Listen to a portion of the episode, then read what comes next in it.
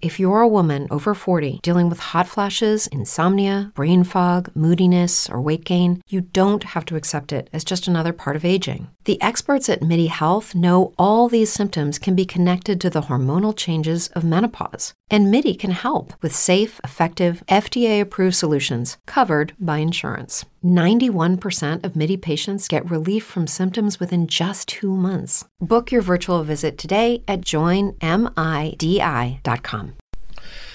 Hi, this is Jamie Shook. I'm host of Webcomics Reviews and Interviews. Tonight we're looking at time and language. So sit back, relax, and let the Geek Fest begin. When you start getting the hardcore world building, you're going to start wanting to deal with some really interesting concepts. And a lot of those weird, the really weird concepts are in the area of the culture. That is, what kind of scale of time does the group have? You know, what holidays are important to them? Are they still basically set up on like Earth time where we're we're still coming out of basically an agricultural era, so we're still basically worried about times when you lay down the crops and when you harvest them. I mean, seriously, you bet you can't name a single Earth culture where they have some major holidays in spring that are, you know, involving life and rebirth and, you know, things coming out of the ground versus, say, you know, harvest time when you, well, are picking up the crops and where things are basically going into the ground. You know, we have a lot of death based holidays in the fall. What would happen though if we had a group that was so technological based that they no longer had any idea about the agricultural aspect out in term, you know, outside of extremely general like concepts?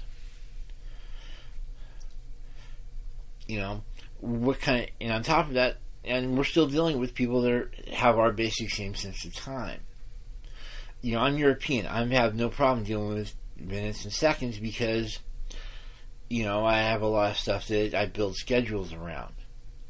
You know, it's not that.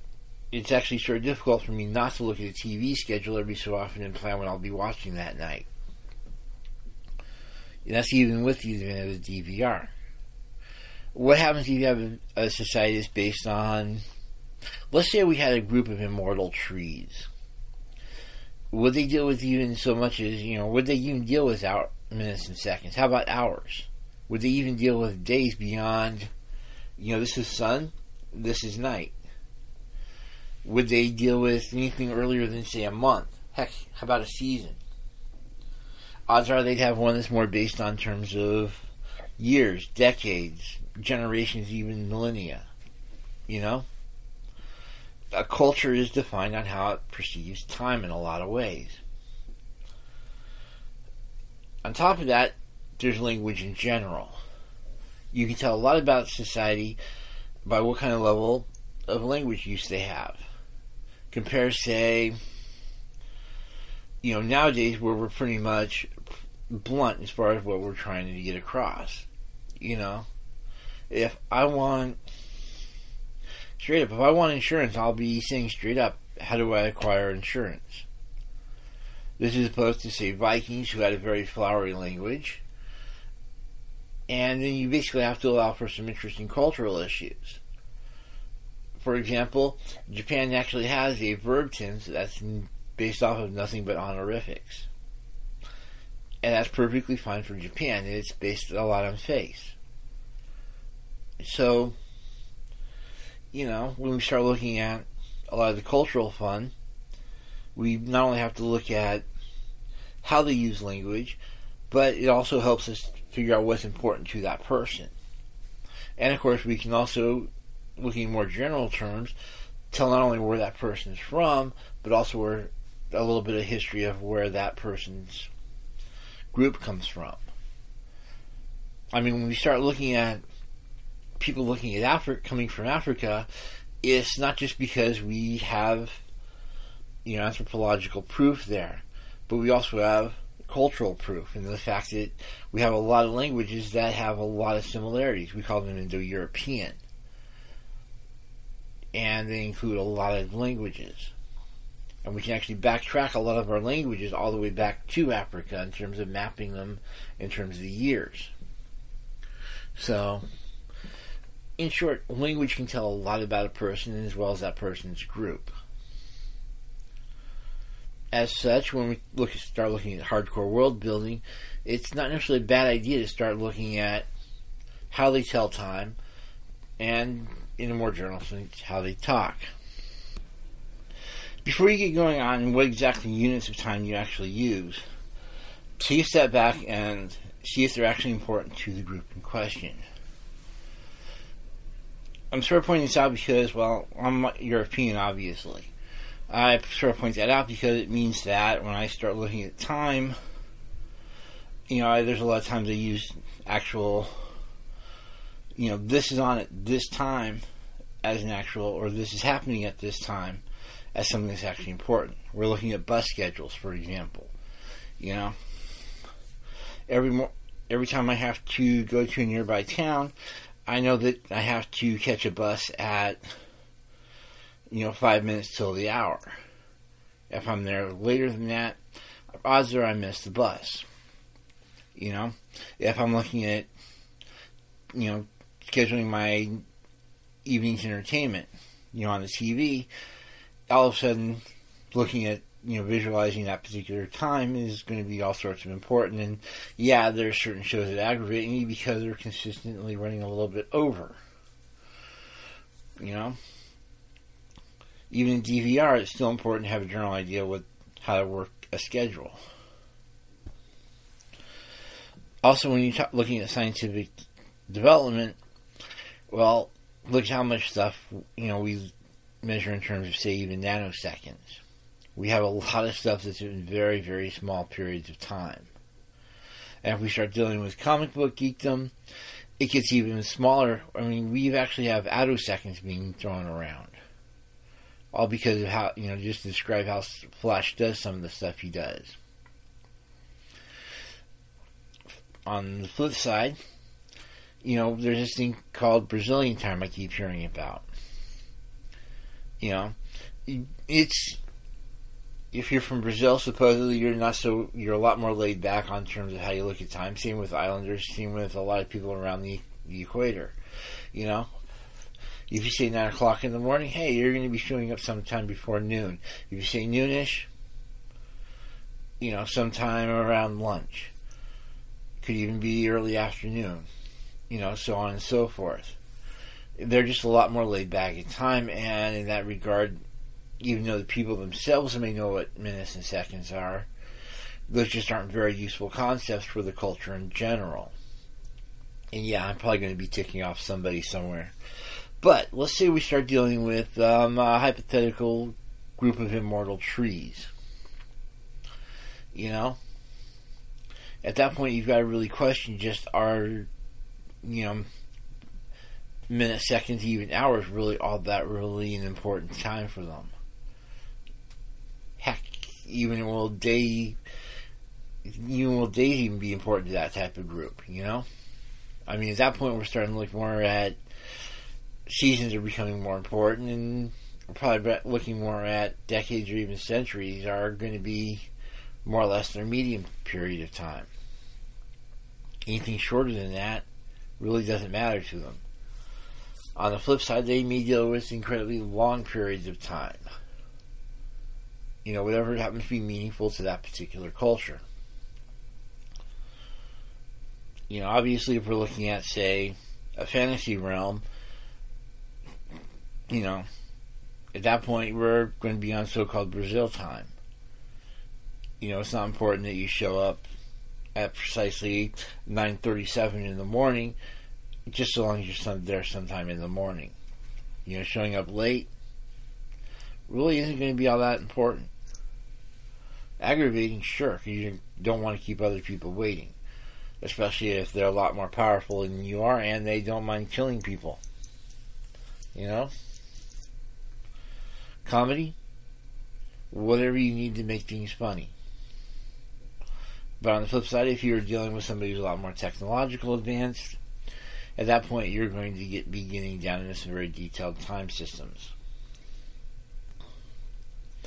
All I'm saying is that when you start defining your periods of time, look at what is going to be a very short period of time for that particular group. For most of us, we're looking at, you know, seconds. Short, stuff that's going to be sort of important, but definitely going to be something worth tracking. Minutes, for example. You're going to want something that's a little bit more medium. This is where we start getting into hours. When we start looking at long periods of time, days, weeks, even months. And of course, when we start looking at extremely long periods of time, you know, we're looking at years, decades, generations, centuries, millennia. You generally get the idea really quick. In essence, you're trying to figure out what period of time you're going to need to break it down for your particular group in order to work well. And you can, after that, you're going to have to figure out what to call them. I mean, you've got lots of choices. Battlestar Galactica, for example, and Farscape are two really good ones. Where it gets really fun, of course, is when you start having to define things in terms of cultural issues. With Farscape, for example, it wasn't just important to break the time down into measurable amounts, but also to break it down so they could be more applied to a more universal scale. That is, the peacekeepers didn't just have to worry about their one little culture, but they also had to worry about spreading this across the galaxy, or at least attempting to. As such, they had to define those periods of time pretty well, and so that way everybody could be on the same basic time measurements. This, course, gets really weird in a lot of places because, well, you've got a lot of places where time is all sorts of wonkers. But, in general, you have to sort of keep in mind that when we start looking at the cultural aspects of time, not only are we looking at what periods of time are relevant to the particular group, but also why they have to set those particular situations in mind. And with peacekeepers, we definitely have to keep in mind that they are applying this on a universal scale so that, or even, the, you know, even the Federation. You know, that those star dates they give out, they have to be more of a universal time rather than tied to a specific planet. So, relative to that, you're going to be wanting to figure out if you want to go strictly, you know, like we do with um, Earth time, which is where we define the day of the month, the month, and the year, or shifting all that into a particular numerical unit, like star date time. So, which is a little bit weird, but just trust me, when you start playing around with period time, you're going to want to know how to mark it as much, so much as to measure it. I mean, anybody can measure a second, but we also have to keep in mind brain fog, insomnia, moodiness, weight gain. Maybe you think they're just part of getting older, but MIDI Health understands that for women over 40, they can all connect to menopause. It's at the root of dozens of symptoms we experience, not just hot flashes. MIDI clinicians are menopause experts offering safe, effective, FDA approved solutions covered by insurance. 91% of MIDI patients get relief from symptoms within just two months. Book your virtual visit today at joinmidi.com. when we start measuring this stuff and we start comparing it to other people, we have to have some way of comparing it to what other people know.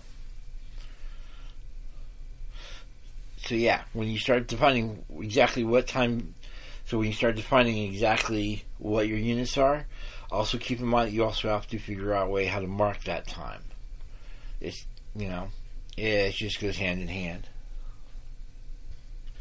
strictly as a character note, how a character measures time is going to be sort of interesting and defines a lot about that person as well. Consider European versus American ways of measuring, of sorry, of marking dates. Uh, most Europeans will do the day of the month, the month, and then the year versus the American, which is to do the month, the day, and uh, the year. And I'm sure there's somewhere out there there's somebody who does the year first, then the month, then the day, or some other method. That's fine. Like I said, it's just going to tell you a lot about that person. Alright, next up now you've got everything. Now you know how you're basically measuring and marking time. Let's look at seasons. When we start looking at seasons, we're not necessarily talking about the astronomical ones. You know, summer, spring, winter, fall, just to mess with you. You'll notice I gave it reversed. But we're also looking at, depending on the culture, we could also be looking at migratory schedules. If we're dealing with a group of cetaceans, for example, they're going to obviously not necessarily look at in terms of seasons the way everybody else does. They're going to look at seasons in terms of when they have to migrate from one area to another. You know, they do would do summer off of California, go up north during the spring. They could be back down to the other side of the earth by winter. You know, it's just they're not defining it in terms of because they are migratory animals. They're not necessarily going to define it in terms of straight astrological or sorry astronomical seasons like the rest of us would. Um, and again, point out that we have a lot of stuff that we do in terms of agriculture. You know, there's entirely possible that a group could measure things in terms of how they have to grow their plants. You know, they know this season is the a very short season would be the initial growing season, possibly even define it as the first growing season. Then they'd have a second growing season, or where they have to maintain the plants. They'd have a harvest season, and then they would have a fallow season. I mean, obviously, it's going to be a little analogous to how we would think of astronomical seasons, but it doesn't necessarily mean that their seasons are going to be defined by where the sun is at particular points. Rather, it's going to be looking at, you know, what kind of temperature the place has gotten to. And these are not always consistent year to year. You know, we know as when we start looking at actual historical records and all that, we start noticing that you know winter has not always been the same amount of time. Even if we consider, say, December, January, and February the winter months, it doesn't necessarily have anything to do with anything actually on the planet. You know, we could be having incredibly gorgeous summer weather starting in February, or for that matter, not having to deal with snow at all. Just because we call them the winter months doesn't necessarily mean they have to apply to anything real. And if we're dealing with a group that's wholly based on an agricultural situation, you know, they're going to be worried more about the practical than the theoretical. You know what I mean? And then, of course, if we're really talking weird, some races probably wouldn't even worry about the astrological or the agricultural so much as well as their personal breeding seasons. Obviously, I'm not referring specifically to, you know, defining a breeding season as this is the season where we breed, but throughout the entire year. Or for that matter, group of years. You know, if you know, I'm looking at a group of cats in the wild, and a lot of a lot of mammals and a lot of other um, groups can only breed during particular times of the year, especially if we're talking plants. So if we're dealing with a group of plants that's based off of, say, a perennial concept, but they still have to worry about, you know, days and months type of deal, then odds are they're going to be worried about, you know, stuff when they can start spreading their seed when they have to protect their young plants as they grow up, and even to a certain degree when they have to go dormant. All that would technically be a breeding season. You know. However, I'm just trying to point out that when it comes down to defining the seasons, you don't have to be stuck in the usual, you know, winter, spring, summer, fall situation. You can have a lot of fun and define your seasons as you need to to better define your cultures. Just an interesting something to play around with. And of course, while you're dealing with all these big time issues, you know, you're going to be dealing with. I just realized. eh, Let's throw an academic in there just to be really obnoxious. Obviously, if you have somebody who's, eh, you know, if you have an academic type of situation, you know, we're talking students or we're talking teachers, let's get real. How many of us define the year, at least in terms of seasons, when it came down to what was going on at school? You know, we define football season was normally what we think of as fall because the big highlight would basically be the football games and the initial dances. Winter, lots of holidays, a lot more laid back, but also a lot more intense because of the, the tests and all that are going on. Spring, you know, more of thinking of a baseball season more than we would the street straight linear, you know, astrological springs months. At that point, we're looking more at, you know, like you said, stuff like baseball. Where we're looking at, we're just trying to get back into being more physical. You know, distractions and distractions due to romance, that sort of thing, and of course having a summer off. So again, we have sort of an academic thing more than an a straight astronomical thing. Just something to think about. When it comes to holidays, things get all sorts of weird. Um, obviously, you're looking at stuff like seasonal. Have you ever noticed how there's not a whole lot of, of holidays during the summer? That's because there's not really a whole lot of reason to be, you know, a lot of holidays during the summer.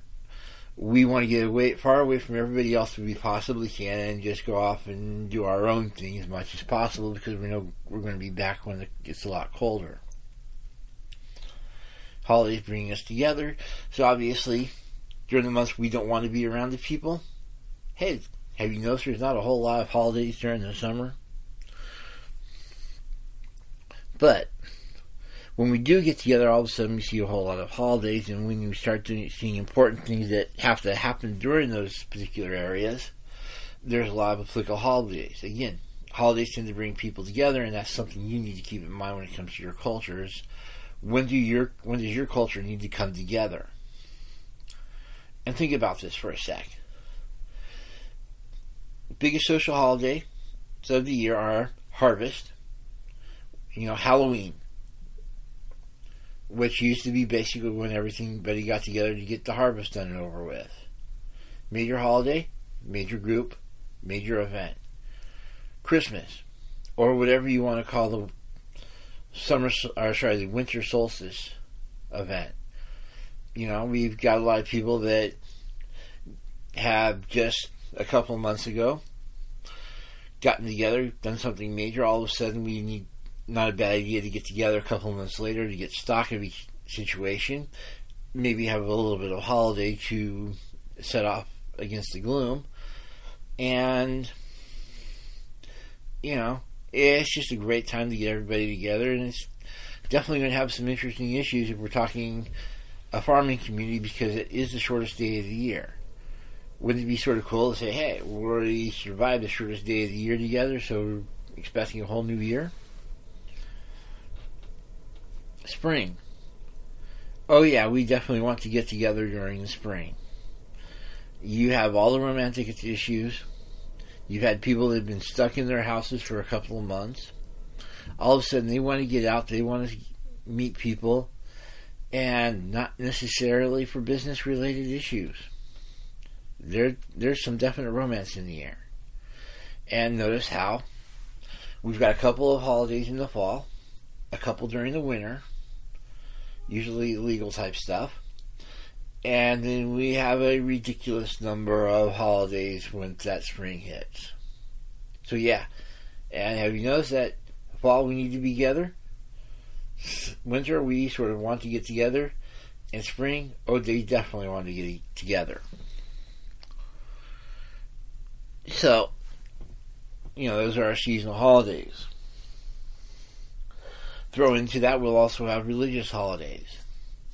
You know, these are usually sprinkled throughout the year that observe certain details. if you want to, we can also point out they're also historical as well. I mean, we're just talking basically arbitrary days that everybody gets together and does a little bit of a celebration, or only groups of people get together to celebrate. You know, in America, July 4th is definitely an area people get together to celebrate, but it's just, it's totally arbitrary.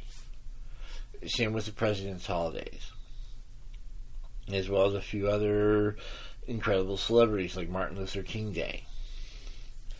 We're still debate, we're still working out Columbus Day, but you get the idea.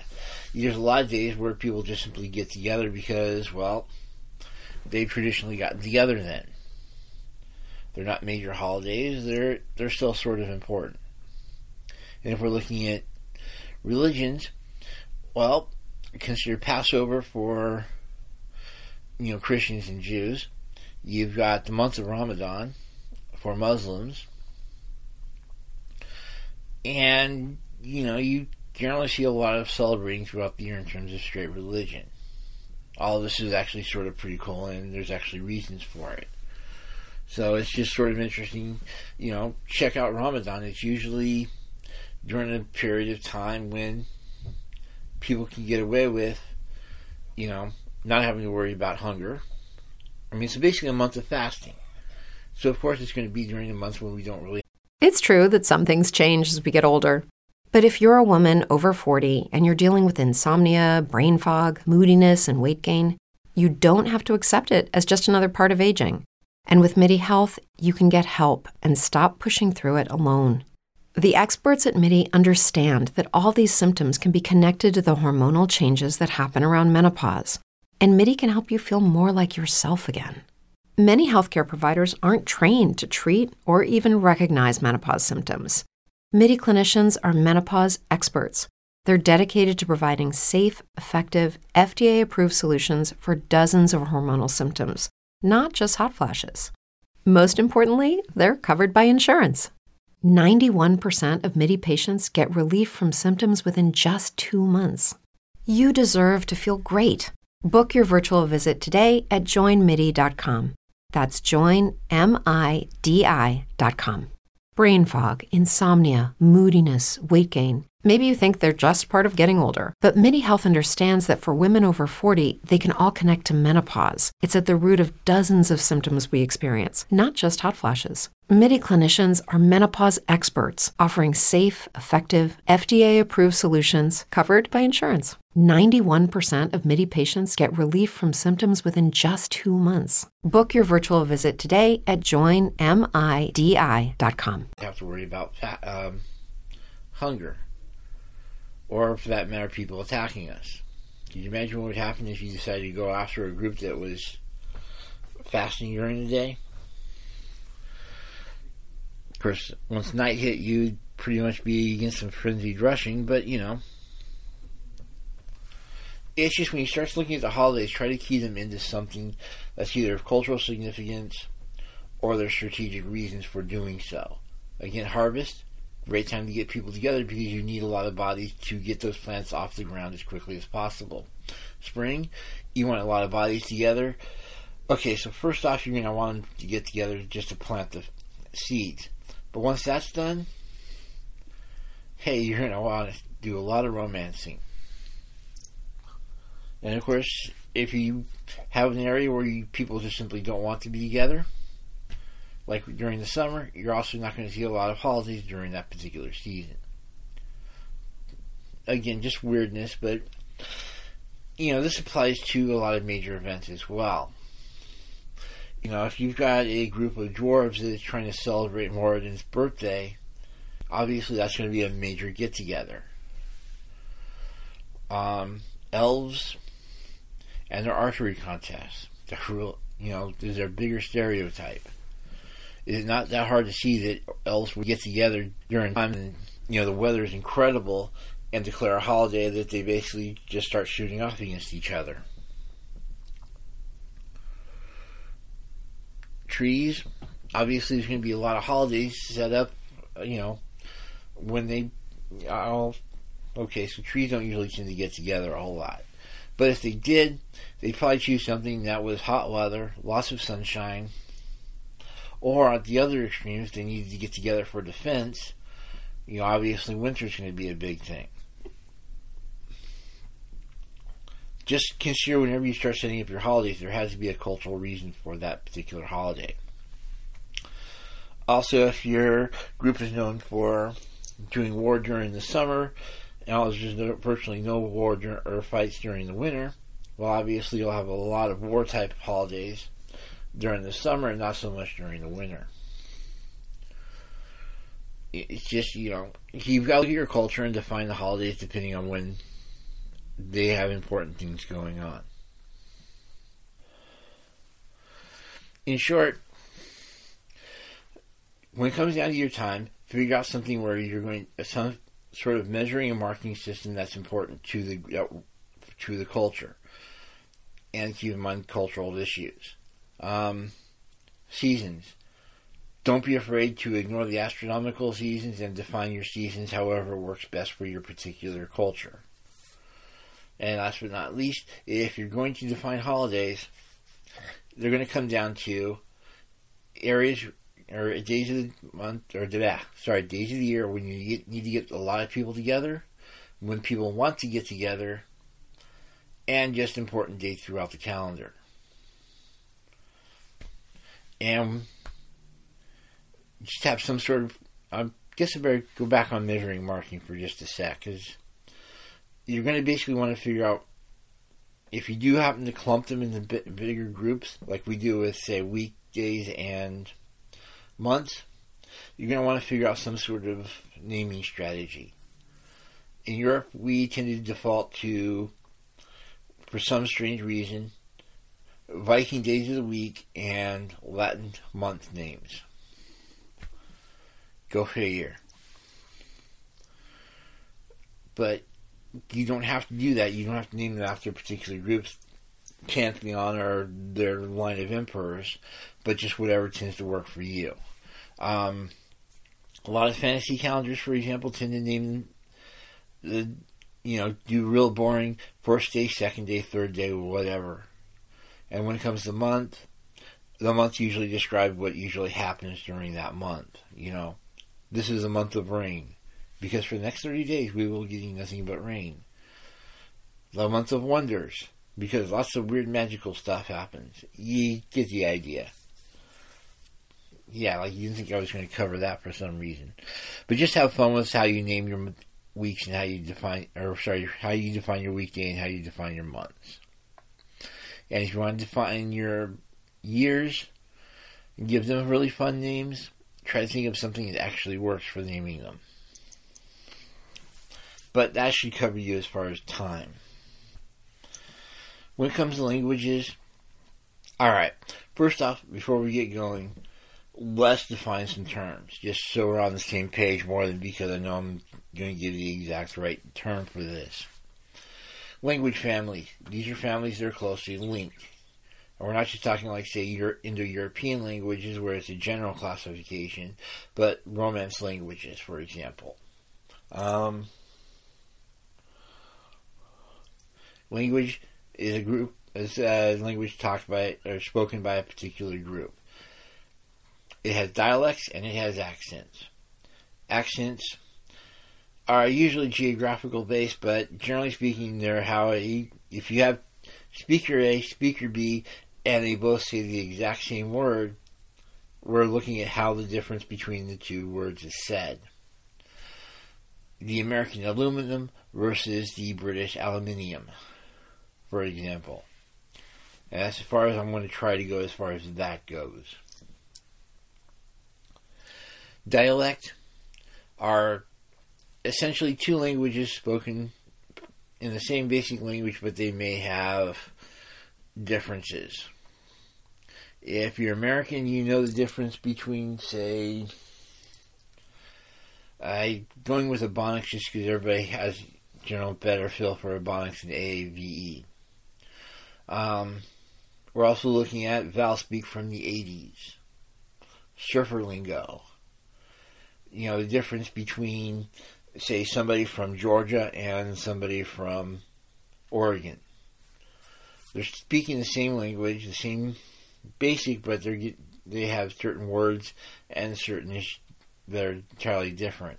If you really want to see an interesting idea as far as dialects go, look at pop versus soda. In essence, it's the same language, slightly different words, slightly different concepts. And like I said, accent is just spoken differently.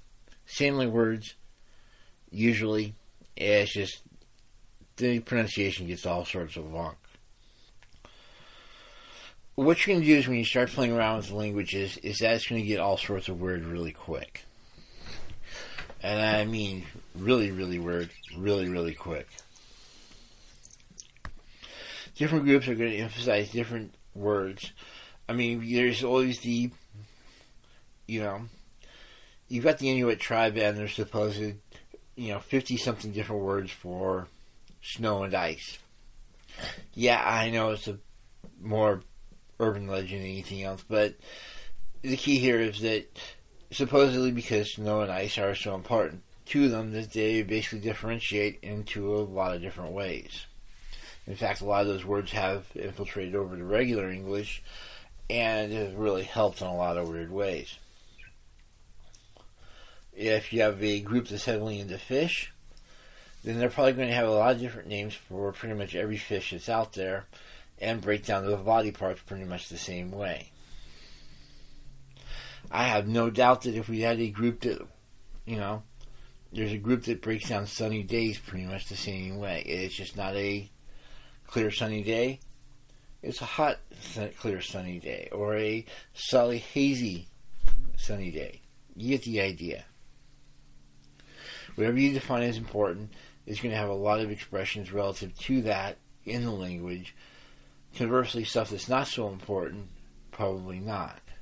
If you have a group, for example, that doesn't have to worry about snow, they're probably going to have one or two words for it, and that's as far as they're concerned is good. It's not something they encounter on an even yearly basis. So why should they really have a name for it? And at this point, I'm purposely going to be starting making fun of the English. And this time around, it has nothing to do with the fact I'm an American. It's just because, well, English has a lot of weirdness as far as languages go. That, if you're really interested in breaking down languages, you need to start looking at. Uh, let me back up half a step and go to Japan for a second. Um, Japan is sort of interesting because they have an entire verb tense of how to deal with different people in terms of if you deal with somebody who's higher in state than you in terms of status, use that verb tense. If you have somebody who's lower than you are, you have that verb tense. Which makes sense because Japan is heavily stratified in terms of economic status. So it sort of makes sense that the language would be stratified as well just to show you some of the weird, one of the weird ways you can do with English, or sorry, you can have with language. All right, back to England. Hmm, debating. Let me do one more stop off because when we get going on England, it's just going to be full bore. Uh, Viking language is worth noting because they have a lot of what they call kennings. And while you see a lot of these in other languages, well, with Vikings, you pretty much had the entire language was built off of them. What you're looking at is that you have a lot of metaphorical words uh, that basically stand in for other words and tend to represent themselves a lot in the art. Vikings were well known for their incredibly long poems, the Eddas, and because that they also had a ridiculous number of ways of expressing themselves on things. The sea, for example, wasn't just the sea or the ocean, it was also the whale's road. Um, knives and swords were, you know, uh, teeth and fangs, as well as claws were occasionally used. It's just that you had all these really great metaphors for pretty much everything, and that expressed themselves into it. If you're trying to basically have somebody who's really flowery with her language and has a lot of artistic and creative spirit, you might want to look into using a lot of kennings. It's going to aggravate your readers, may even tick off your other characters, but it's a really fun way of just having fun with it. Alright, now we get to have fun with England. And by England, I don't mean England, I mean the United Kingdom. My apologies for that. What you're going to find out is on that particular island group of nations that there's a lot of weirdness as far as the language goes. Not only do you have, you know, languages that are slightly different just slightly different that you actually need a translator. For this, I will point you out to the classic scene from Superfuzz, where you've got one person translating into Welsh, or sorry, translating from the Welsh to another language and then into English. And you actually need a translator, even though Welsh is pretty much a, just a variation of Brit- British. You've got some really old tongues in the area. You've got Gaelic, for example. Um, which is its own language. It actually predates, you know, it predates Roman times. British was actually not brought into it until it was actually more a byproduct of Germanic and Latin to a lot to a certain degree. So you actually had some languages that were already here, and then got mixed into it, and it just gets all sorts of weird.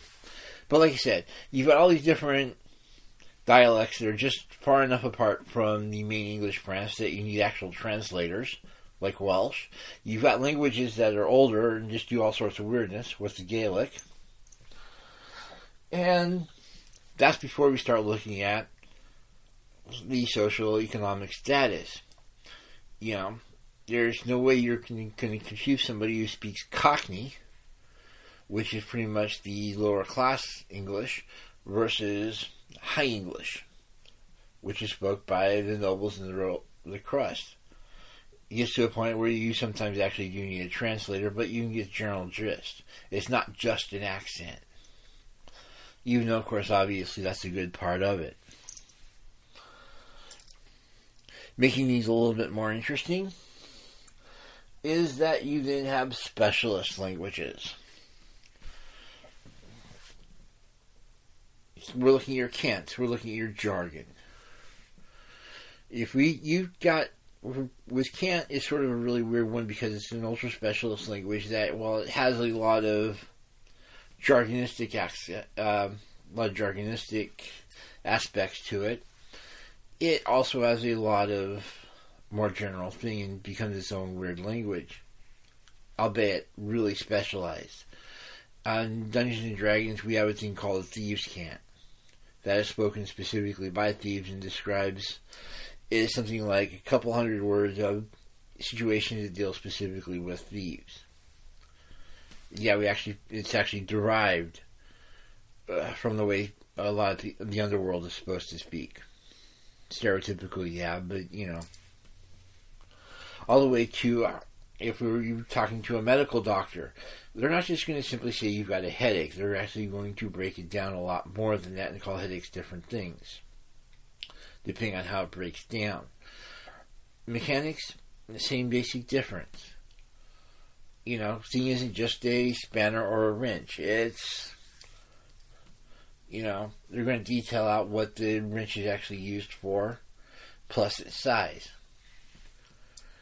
you know, you're talking on top of that, they're not just simply going to talk, take, you know, you rotate something, you're going to ro- torque it. Generally, rule is, is that when you get a group of people together, they're going to have specialized language relative to their particular use. When you start dealing with your cants, your jargons, so on and so forth, again, it's another way of defining a particular culture just as much as Cockney or High English is going to define an Englishman. If you have somebody who's going to be heavy into fixing things, they're going to have very specific language. Remember what I said earlier that the more important something is, the more words you're going to have to it? Well, when you start dealing with somebody who's talking in a jargonistic language, yeah, you're going to find out that there's 57 words for wrench in like two seconds flat. Alright, so let's go a little bit old school, specifically English history. As English became a lot more infamous, for, or a lot more famous across dealing with different areas, well, you all of a sudden got a lot of weird little dialects called pidgin. All the pidgin is is a mix of two different languages that are created specific for a specific use of uh, communication. That is, while the two languages pretty much stay separate, they have just enough joining that a speaker of the pidgin can get his point across to somebody who speaks the other language. The reigning example as far as pidgin goes is Swahili, which was created specifically by the Dutch traders. I'm always going to get this one wrong, but it was created by the Dutch traders so they could basically deal with the African tribes as they met them. Eventually, this would become their own, become well a trade language of the African tribes and take on certain aspects of its own. But the bottom line is, Swahili is ultimately a pidgin language between Dutch and African. Um, it was just created because, well, obviously the Dutch would have a major problem communicating in the African language, which was pretty much clicks and whistles at the time. And you notice the same thing though when you start going over to the Pacific because you all of a sudden have a lot of people that are, you know, speaking a little bit of this, a little bit of that, and not really speaking a whole lot of both.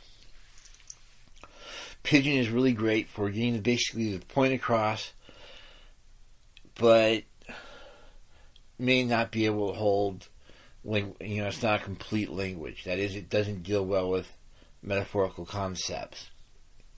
In other words, it probably isn't going to be able to describe a sunset very well, but if you need to basically figure out how many fish you're trading for how many coconuts, not a problem. So, the basic gist here is, well, and that's no, and you, so you basically get the idea. When you start looking at any particular group, you're going to see a lot of weirdness you're going to see dialects that sometimes need some serious translating in of themselves as far as the main tongue goes. You're going to have people that are speaking different tongues because, well, the social status has evolved over time. England is obviously not as advanced as, say, Japan is, but that's because in Japan you had a reason for those stratifications to exist. That is, you had a group of untouchables, you had a group of lower class, you had the middle class, such as it was, and then you had the ruling class. And none of them pretty much wanted to deal with do anything with the other. So it makes sort of sense that there would be some stratification in the language as well. But every language has that. Japan just simply takes it to another level with having different actual verb tenses depending on who you're dealing with. Again, compare Cockney with High English. Um, over time, certain areas are going to develop their own languages that are important based based on what's important to that particular group. And over time, these languages may diverge enough that well, you need a translator. Again, Welsh and regular Brit regular English. Um, you know, you see evolution of language happen all the time. It's slowed down a little bit thanks to the printing press, as well as TV to a certain degree, but trust me, there's still a lot of evolution going on. If you really want to see somebody go a little bit on the deep board, find somebody who goes with the old Latin ver- definition of uh, decimate versus the more modern version of decimate. Yeah, I know. Changing over languages, definitions is more of the, a little bit of it. But, yeah, you know, you get the idea. You're going to have language will evolve. And between different groups, it will be more and more focused based on what's important to that particular group. What this means to you as a writer, obviously, is that you can define a person better by making their language a lot more unique to that particular individual, that particular person's very specific culture. So just because character A and character B are both speaking perfectly fine English, they may not be able to communicate with each other because their outlook is so specialized. Which means that you, as a writer, have to figure out a way to either find common ground or a translator which can get in of itself, which can make things all sorts of fun in and of itself. It's basically just when it comes to language and defining languages, is that whereas you can basically have all sorts of fun in terms of defining verbs, predicates, conjunctions, so on and so forth, we're not interested in that. If you want to do that kind of stuff, go take a class on linguistics. What's important for our purposes is that we're looking at a way how to define a person. How that person measures time helps define that person more than knowing precisely how much, you know, a second or a minute is. Yeah, I know the scientific definition of both of those. It doesn't mean, however, that I'm going to use them in everyday language. Um, you know, they just those specific definitions relative to our conversation as far as defining culture don't really hold all that much important. Just realizing when you start defining language between your two characters, that if you are going to create your own language for each individual group, that each group will tend to focus in on what that important to that particular group. And over time, languages, even areas that are relatively close to each other, will evolve to be entirely different over a great period of time. You know, you can either have these uh, big a group at big uh, gorge as say English and Welsh, or for that matter, if you really want to throw things weird, throw in some Gaelic. We know Gaelic actually predates everybody else as far as that particular island goes, but hey, you know, and it's just so you could actually have a group that's been in the area for a ridiculous amount of time, and now all of a sudden, somebody's actually interested in trying to talk that language for whatever reason. So, this creates its own conflicts because obviously you're going to need to figure out how to translate. You know, if you're trying to solve a riddle that's put into ancient Siberian, you're going to have to figure out a way to learn some ancient Siberian and you get the general gist. Just figure out what's important to the person, and that'll help you define how they tell time and how they talk. Sometimes poorly, as I'm doing today. But, you know, it's just something to have fun with. It'll help, really helps define your character when you can tell the difference between, say, a scientist person and somebody who's off the street. Because one of them's talking in high tech jargon, and one of them's talking in hardcore Cockney. And it'll drive people crazy, but hey, it'll help you as the writer better differentiate between those two. And once you've differentiated between the two, it's going to be incredible stuff when it actually comes out writing. So, have fun with it, and have a good day. What if you could have a career where the opportunities are as vast as our nation? where it's not about mission statements, but a shared mission. At U.S. Customs and Border Protection, we go beyond to protect more than borders from ship to shore, air to ground, cities to local communities. CBP agents and officers are keeping people safe. Join U.S. Customs and Border Protection and go beyond for something far greater than yourself. Learn more at cbp.gov/careers. Lucky Land Casino asking people what's the weirdest place you've gotten lucky? Lucky? In line at the deli, I guess? Aha, in my dentist's office. More than once, actually. Do I have to say? Yes, you do. In the car before my kids' PTA meeting. Really? Yes. Excuse me, what's the weirdest place you've gotten lucky? I never win and tell. Well, there you have it. You can get lucky anywhere playing at LuckyLandSlots.com. Play for free right now. Are you feeling lucky? No purchase necessary. Void where prohibited by law. 18 plus. Terms and conditions apply. See website for details.